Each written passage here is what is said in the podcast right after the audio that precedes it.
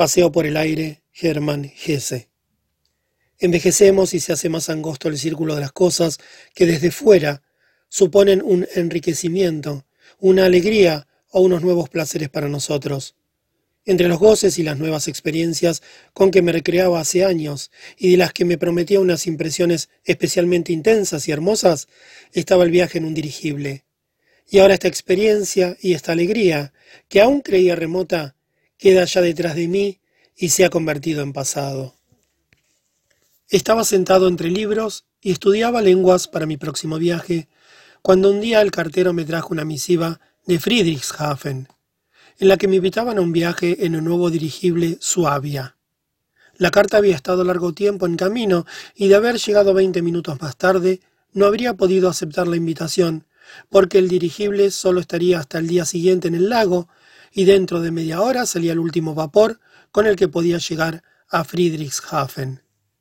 Bendije al correo que cada día nos trae tantas cosas inútiles y que también alguna vez da pruebas de su bondad, y salí tal como estaba, con un calor tremendo hacia el vapor. Alcancé en Constanza el último enlace y pasé por Meersburg y junto a las hermosas orillas crepusculares a través de un largo atardecer en dirección a Friedrichshafen. En la próxima posada que encontré, tomé una habitación cómoda y económica, y tuve una agradable decepción, porque me habían dicho que, en los últimos tiempos, Friedrichshafen se había convertido en un lugar terriblemente elegante y caro. De todos modos, en mi paseo nocturno por la pequeña y antigua ciudad, vi edificaciones y embellecimientos dudosos. Esto me demostró que había algo de verdad en las informaciones que me habían dado, Además reinaba una gran animación vespertina en la terraza del hotel, y en el establecimiento termal había diversión por todo lo alto, con una banda militar y mucha gente. El viejo conde invitó a un numeroso grupo de oficiales. No me fue fácil, y me costó más de una hora y más de una propina dar con alguien del grupo de Zeppelin, y saber si al día siguiente partiría el dirigible y a qué hora lo haría. Cuando estuve informado, me retiré y estuve un rato contemplando aún con placer la pintoresca y abigarrada animación de la terraza. Entablé conversación con un turista, y como es inevitable en Friedrichshafen, hablamos del conde Zeppelin y de sus dirigibles. Tratamos también de los ataques que Harden había dirigido contra el conde, o mejor dicho, el desconocido habló de ellos, y yo le escuché, porque entiendo muy poco de aspectos técnicos. Sin embargo, al día siguiente examiné con detención uno de los artículos de Harden y me sentí inclinado a no tomarlo muy en serio, porque parecía contener algunos errores de detalle. Entre otras cosas, parece tener la opinión de que las cubiertas de los dirigibles de Zeppelin siguen siendo de aluminio, como hace años, y aduce la cubierta de aluminio como una prueba, cuando en realidad los nuevos dirigibles tienen cubiertas de seda. Puede que ya se haya establecido el calibre de tales errores. A mí no me importan y me divertía el turista, una de esas personas que a falta de opiniones propias se entregan a las más minuciosas especulaciones. Sabía aducir el más nimio detalle que hablase en favor de Harden y también el que favorecía al conde, y así su lección avanzaba entre por un lado y por otro lado, no obstante, y por contra, como la crítica de un diligente recensionista que no tiene bastante buen gusto ni personalidad para ensalzar o censurar un libro con claridad y oscila en cambio con precaución y muchos conocimientos entre el sí y el no. Al fin el desconocido insistió al menos de un modo sincero y claro en su vivo deseo de viajar una vez en uno de aquellos dirigibles y suspiró resignado de que aquello solo fuese posible momentáneamente para los grandes señores o para la gente adinerada. Fui yo quien entonces pudo sentirse superior e importante, y así lo hice, aunque sin decir a aquel hombre que yo mismo podría viajar al día siguiente en el Zeppelin. No quería darle envidia sin necesidad, ni tampoco anticiparme a mi suerte, porque en el fondo aún desconfiaba y estaba prevenido ante la posibilidad de que el mal tiempo u otra circunstancia pudiesen acabar con mis esperanzas.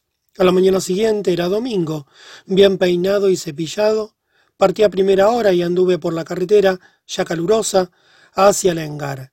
Entonces oí sobre mí el zumbido del gigantesco juguete que regresaba de su primera excursión matutina. Fue una visión singularmente excitante. Contemplar cómo descendía, y era finalmente amarrado aquel monstruo sobre el extenso campo cubierto de visitantes dominicales. Al poco rato pudimos subir. Trepamos por una cómoda escalerilla de madera y curiosamente no hubo ninguna sensación nueva ni extraña, ni excitación ni temor. Más bien fue la cosa más simple y más agradable del mundo la ascensión y el tomar asiento en las cómodas sillas de mimbre que había en la elegante y ventilada cabina. Era como estar en un coche restaurante o en un autobús de turismo de gran comodidad. Los trabajadores se ocupaban activamente con las amarras y los numerosos espectadores se agolpaban curiosos en torno a la nave, turistas con pelos de gamuza en el sombrero y ciclistas domingueros contemplaban el acontecimiento y los pasajeros permanecíamos orgullosos y fríos en nuestra cabina. El sol enviaba un calor agradable al césped seco y relucía en el extenso lago. Justo frente a mí estaban de pie dos oficiales que habían participado en el último viaje y sus charreteras brillaban al sol. Pero he aquí que de pronto la nave empezó a elevarse, y los dos oficiales se fueron empequeñeciendo y adoptaron un extraño aspecto. Al fin no vi más que la superficie redonda de sus gorras, las piezas relucientes de los hombros y debajo la punta de los zapatos. Al levantarme deprisa y asomarme al exterior, vi que la tierra huía debajo de nosotros, y desde el primer instante tuve la sensación de no tener nada que ver con ella, de no pertenecerle. La multitud se volvió minúscula y cómica. La ciudad de Friedrichshafen se podía dominar toda de un modo sorprendente y adoptaba un gracioso aspecto. Incluso el enorme hangar se convirtió en una mancha insignificante. En compensación, se nos abrió el reino de los aires y el mundo se volvió asombrosamente grande y vasto. Veíamos ciudades próximas y lejanas, situadas alrededor del lago, que también se iba reduciendo en tamaño, y las grandes relaciones del paisaje, las formas de la orilla, el descenso de las cadenas montañosas desde los Alpes de Arlberg y de Graubünden, a través de las estribaciones y las lomas de la orilla, todo ello resultó claro. El Rhein ya no fue una visión de tarjeta postal, sino que se podía dominar hasta mucho más allá, en toda su grandeza, importancia e historia. Y hasta llegar a la muralla de las altas montañas, la región que me había sido familiar durante tantos años se ordenaba y se clarificaba de un modo tan sorprendente y sencillo como se aclaran a veces las estructuras y relaciones para un estudiante, de un modo súbito y tras largo tiempo de minucioso trabajo. Volábamos a una velocidad que solo podíamos calcular aproximadamente por la sombra del dirigible que avanzaba rauda. A través del lago se dirigía a Bregenz, dejando atrás Wasserburg, Bad Schagen y Lindau, Súbitamente nos encontramos en Bregenz. En la cabina, a pesar de la amplia ventana sin cristales, no corría apenas un soplo de aire. Pero si uno sacaba la cabeza o las manos, sentía el paso del aire como un huracán. Debajo de nosotros retrocedía el lago, con sus orillas de juncos de poco fondo, y sus terrenos pantanosos y despoblados. Volábamos sobre tierra. Veíamos tejados y patios, personas y animales en una perspectiva sorprendente a la que la vista se acostumbraba con extraña celeridad, y oíamos y veíamos los saludos con que por doquier manifestaban los paseantes dominicales su curiosidad, su alegría y su admiración.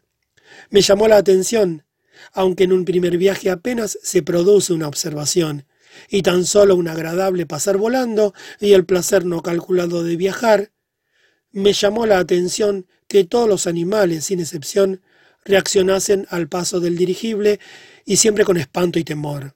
Una liebre, presa de loco espanto, escapó corriendo sin saber a dónde y describió la más extraña curva y giro, hasta ocultarse en un huerto de legumbres.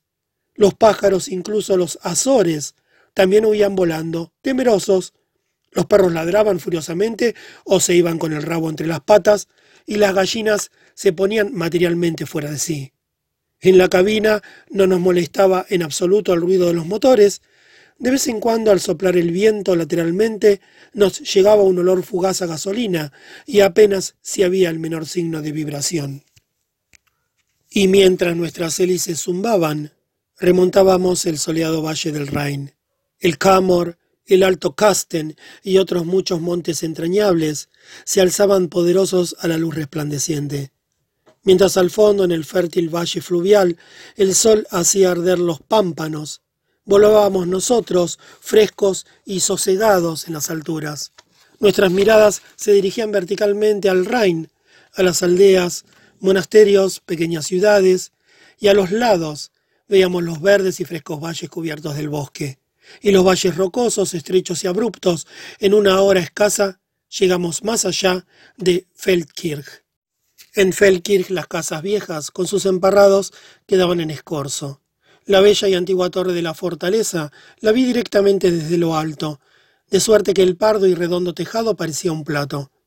Una pequeña capilla situada en una colina en medio del campo quedaba tan disminuida por la perspectiva, que su forma se adivinaba tan solo por la gran sombra que proyectaba, situada junto a ella, larga y aguda cola, sombra de la aguja de un reloj de sol. Cuando el alemán se siente muy elevado, bebe champán, y también había champán en el dirigible. Lo sirvieron de un modo agradable y atento y además era muy bueno. Sin embargo, este suplemento me pareció que era la única cosa carente de gusto y superflua del viaje. El regreso fue aún más rápido, con tres motores y tanto para mí como para los demás. Era aún demasiado temprano cuando, después de dos horas, volvimos a flotar sobre el hangar y fuimos recibidos por el hormiguero de los trabajadores, que agarraron las amarras lanzadas desde el dirigible y las ataron. Volamos aún muy bajo sobre la cumbre de un bosquecillo de pinos y ahuyentamos también a un águila ratonera. No entiendo nada de técnica, ni sé a dónde puede llegar el conde Zeppelin. Cierro los ojos y vuelvo a sentir el viaje suave y levemente flotante por el aire. Disfruto nuevamente de la vista del paisaje, puesto ampliamente al descubierto y vuelvo a tener la sensación de hallarme fuera de todas las minucias terrenas, y hay algo que sé con toda seguridad. Tan pronto como vuelva a tener ocasión de volar, lo haré de mil amores. Publicado por Sonntagsblatt der Basler Nachrichten, 1911.